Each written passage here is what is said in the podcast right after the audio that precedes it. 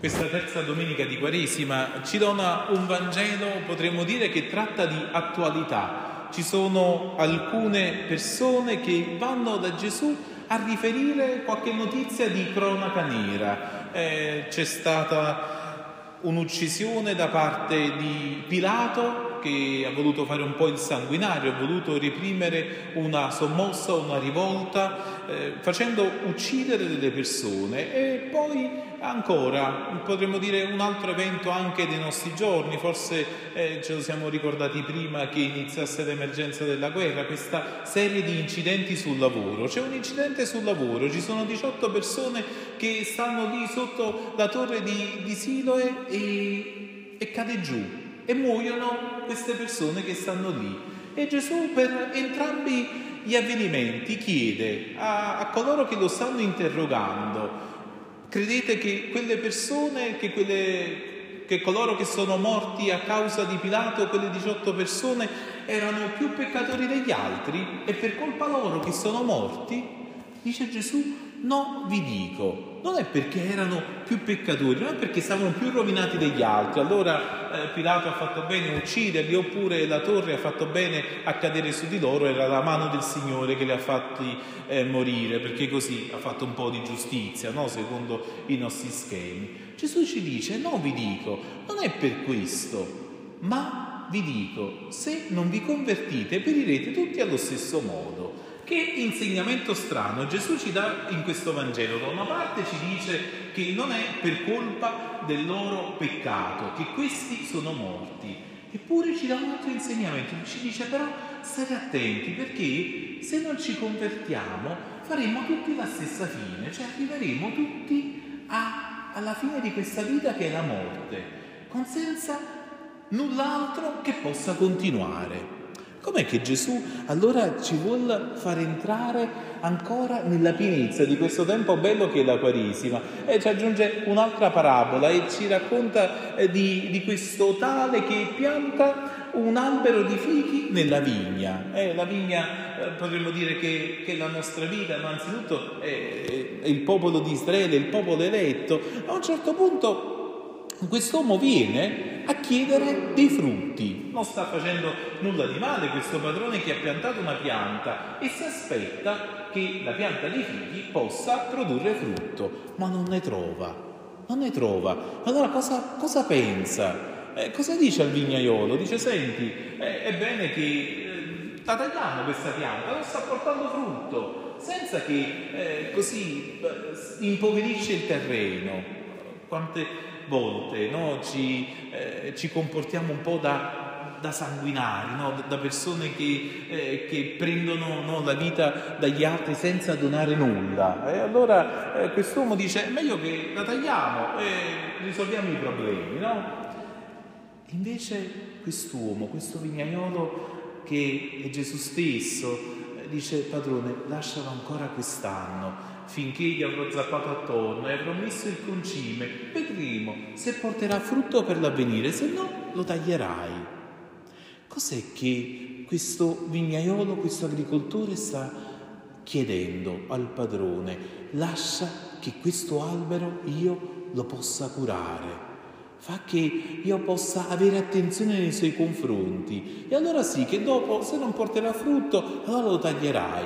No gli chiede ancora un anno. Il Signore ci fa capire in questo Vangelo che noi non siamo proiettati su questa terra con il più infinito. I nostri giorni sono limitati, abbiamo un tempo, abbiamo un tempo per convertirci, abbiamo un tempo per portare frutto, abbiamo un tempo per lasciare che questa parola ci lavori ci concimi, sia rassodato il terreno attorno a noi. E che bello poter accorgerci allora che il nostro tempo, che la nostra vita sono preziosi, non sono banali, non è una vita banale, quella che ci è stata affidata, ma al contrario, una vita bella, una vita piena di cura. E oggi, mentre celebriamo San Giuseppe, celebriamo la festa dei papà, ci accorgiamo di quanto Dio come Padre ha cura di noi e chiede un tempo supplementare e chiede ancora quei 3, quei 5 minuti dopo i 90 minuti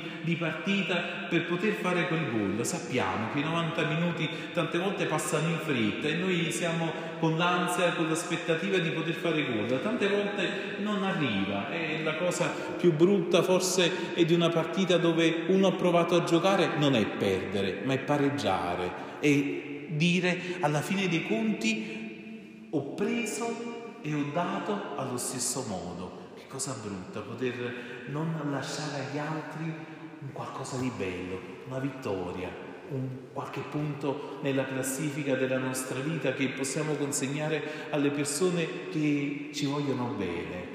Allora chi è il padre, chi è colui che si prende cura. Lo abbiamo scoperto in modo proprio così bello, lampante nella prima lettura. Mosè ormai è scappato, ne ha fatta una delle sue, ha visto un'azione cruenta di un egiziano che maltrattava un, un suo eh, un israelita e allora ha preso e lo ha ammazzato. Allora Mosè inizia a scappare, a scappare dal faraone. Non ha un luogo, non ha una casa, non ha un suo lavoro. Lo ascoltiamo che ci racconta il libro dell'Esodo che stava pascolando il gregge di Pietro, suo suocero. Sta facendo il pastore, ma sta facendo il pastore di un gregge di alcune pecore che non sono le sue.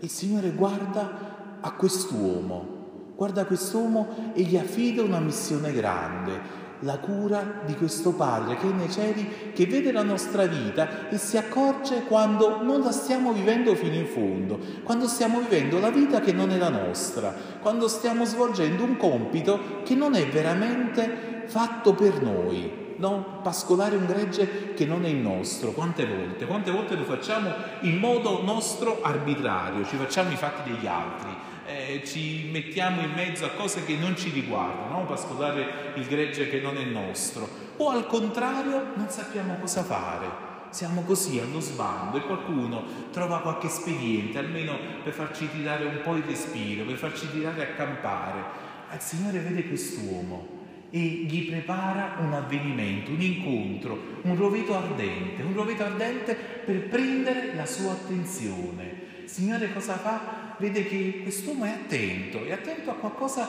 di nuovo. Eh, addirittura ci dice che oltrepassa il deserto, quindi neanche fa un cammino così irrisorio, così piccolo. Mosè sembra che sia un uomo anche forte, deciso in quella incostanza che stava vivendo. E, guarda, e si presenta a lui in questo roveto ardente che brucia ma non consuma, come l'amore di Dio, come l'amore vero. L'amore vero sempre brucia, ma a me consuma il nostro desiderio di voler continuare ad amare, di voler continuare a offrirci. E allora in quel roveto che il Signore chiama Mosè, e come si presenta a lui? Si presenta come il Dio di Abramo, come il Dio di Isacco, come il Dio di Giacobbe. Si presenta come il Dio dei suoi padri, come il Dio dei padri di Mosè. Che bello poter pensare che il Signore arriva a noi attraverso i nostri padri, attraverso le nostre origini, che le nostre origini sono benedette, diventano il luogo e quasi lo strumento attraverso cui il Signore si vuole presentare alla nostra vita. Dio si fa riconoscere passando attraverso i nostri genitori attraverso i nostri padri, attraverso i tanti San Giuseppe di turno per il Signore. Si presenta e dà a Mosè una missione, dice ho ascoltato il grido del tuo popolo, che bello, il grido del mio popolo, bello un padre che non è sordo al grido del suo popolo un padre che ascolta la voce dei figli, un padre che ascolta il pianto dei figli, che ascolta finalmente ciò di cui loro hanno bisogno, ma quando iniziano a gridare, quando iniziano a chiedere. E Israele non inizierà subito a chiedere al Signore la liberazione dall'Egitto, perché per tanti secoli, per tanti decenni, Israele è stato bene, si è accontentato di non avere un padre è quasi a noi potremmo, ci potremmo chiedere, ma io sono contento di essere figlio oppure forse mi sta bene essere schiavo? Desidero veramente essere figlio, desidero avere un padre. Eh, eh, Israele è stato 430 anni nel deserto prima di poter gridare al Signore, prima di poter dire Dio, vedi di fare qualcosa per me. E allora questo padre non dà al suo popolo, non dà ai figli ciò che loro non stanno chiedendo. Quante volte da padri, da genitori, ci sembra subito di dover rispondere alle domande che i nostri figli ancora non hanno fatto, di risolvere i problemi prima che loro neanche se li sono posti. Invece no, eh, questo Dio è un padre sapiente che sa far attendere, sa far attendere il cuore di questi figli, sa far maturare in loro le domande vere. Certo, per Israele ci è voluto tanto tempo, ci sono voluti più di 400 anni, eppure non appena Israele ha chiesto aiuto, il Signore si è attrezzato. Questo padre che ha cura dei propri figli. E allora dice a Mosè, dice senti, ho ascoltato il grido del mio popolo che sono schiavi in Egitto, vai lì e vai a liberarli. E Mosè che che balbuziente, che si sente ancora con la paura addosso per il faraone, dice Signore, ma io questo come lo posso fare? No, chi è? Come devo dire? Com'è che ti chiami? Ma chi sei? Mosè, lui ha bisogno di riconoscersi, ma come ogni figlio si riconosce nell'identità del padre, perché c'è bisogno di paternità nel nostro tempo perché i nostri figli hanno bisogno di sapere loro chi sono, ma se prima i padri sanno veramente loro chi sono a loro volta. E allora Dio dice, io sono colui che sono. Cos'è? Non è un gioco di parole. E questa, eh, questa risposta in ebraico sta quasi a significare io sono colui che è per te, io sono con te. Questa è la risposta che Dio dà a Mosè non ti lascio solo, io sono il Dio che ha sposato l'umanità, il Dio che ha preferito generare vita nuova, generare figli, anziché rimanere un Dio muto, un Dio solo, un Dio distante, un Dio che, che sta lì da solo, senza che crea rapporti con noi. Invece no, io sono colui che sono. Vai a dire al mio popolo che io sono e Mosè inizierà questa avventura, questa avventura di far scoprire a un popolo che ha un padre. E la nostra vita cos'è se non scoprirci figli, scoprire che in realtà abbiamo un padre. Allora che il Signore ci conceda sull'esempio di San Giuseppe che ha avuto proprio questa grazia di permettere a Gesù di essere accolto nel mondo, di poter crescere, di poter crescere, ma al tempo stesso sapere che lui aveva un padre in cielo, che aveva una missione che gli aveva dato non lui come padre sulla terra, aveva ricevuto una missione dal padre che era nei cieli.